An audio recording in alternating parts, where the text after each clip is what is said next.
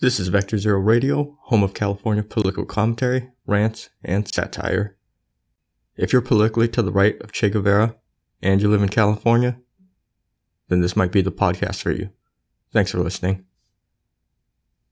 So, I don't know if the politicians in California are smoking crack, living their own fantasy world, or both.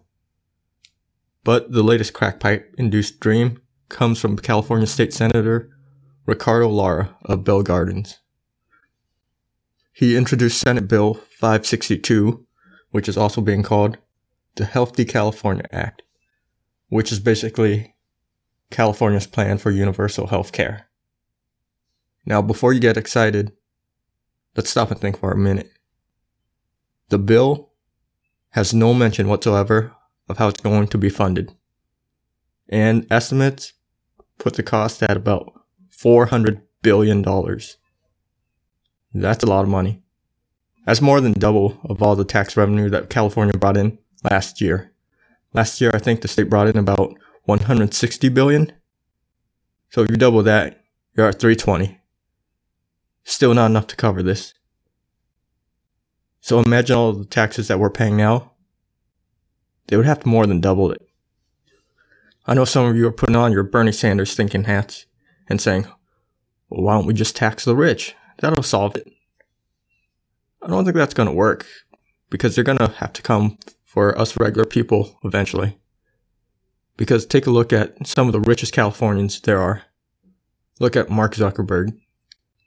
Depending on the stock market, he's worth anywhere between 60 and 70 billion.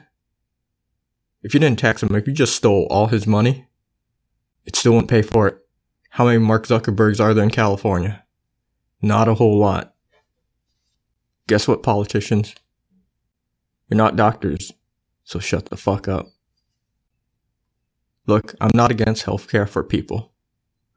What I'm against are more taxes when the state's got a fine track record of tax money not going to where it's supposed to be going. Who knows what they're going to spend it on? If you ever watched old TV shows like Lassie, the Andy Griffith show, sometimes a character would get sick and they couldn't pay for it. So the old country doctor would just tell him, Hey, why don't you give me one of your chickens or something? That was real. Former Congressman Ron Paul was an OBGYN, and he would say that when he was starting off, he would spend two days a week working at the volunteer hospital where they only paid him a few bucks, maybe a sandwich. And if people couldn't afford to pay, they didn't pay. How about instead of trying to provide everyone with healthcare, we go back to that and we make it really, really cheap. Here's a crazy idea. Some doctors became doctors to help people. So let's take politicians and the insurance companies out of the equation and let doctors and patients decide. Thanks for listening.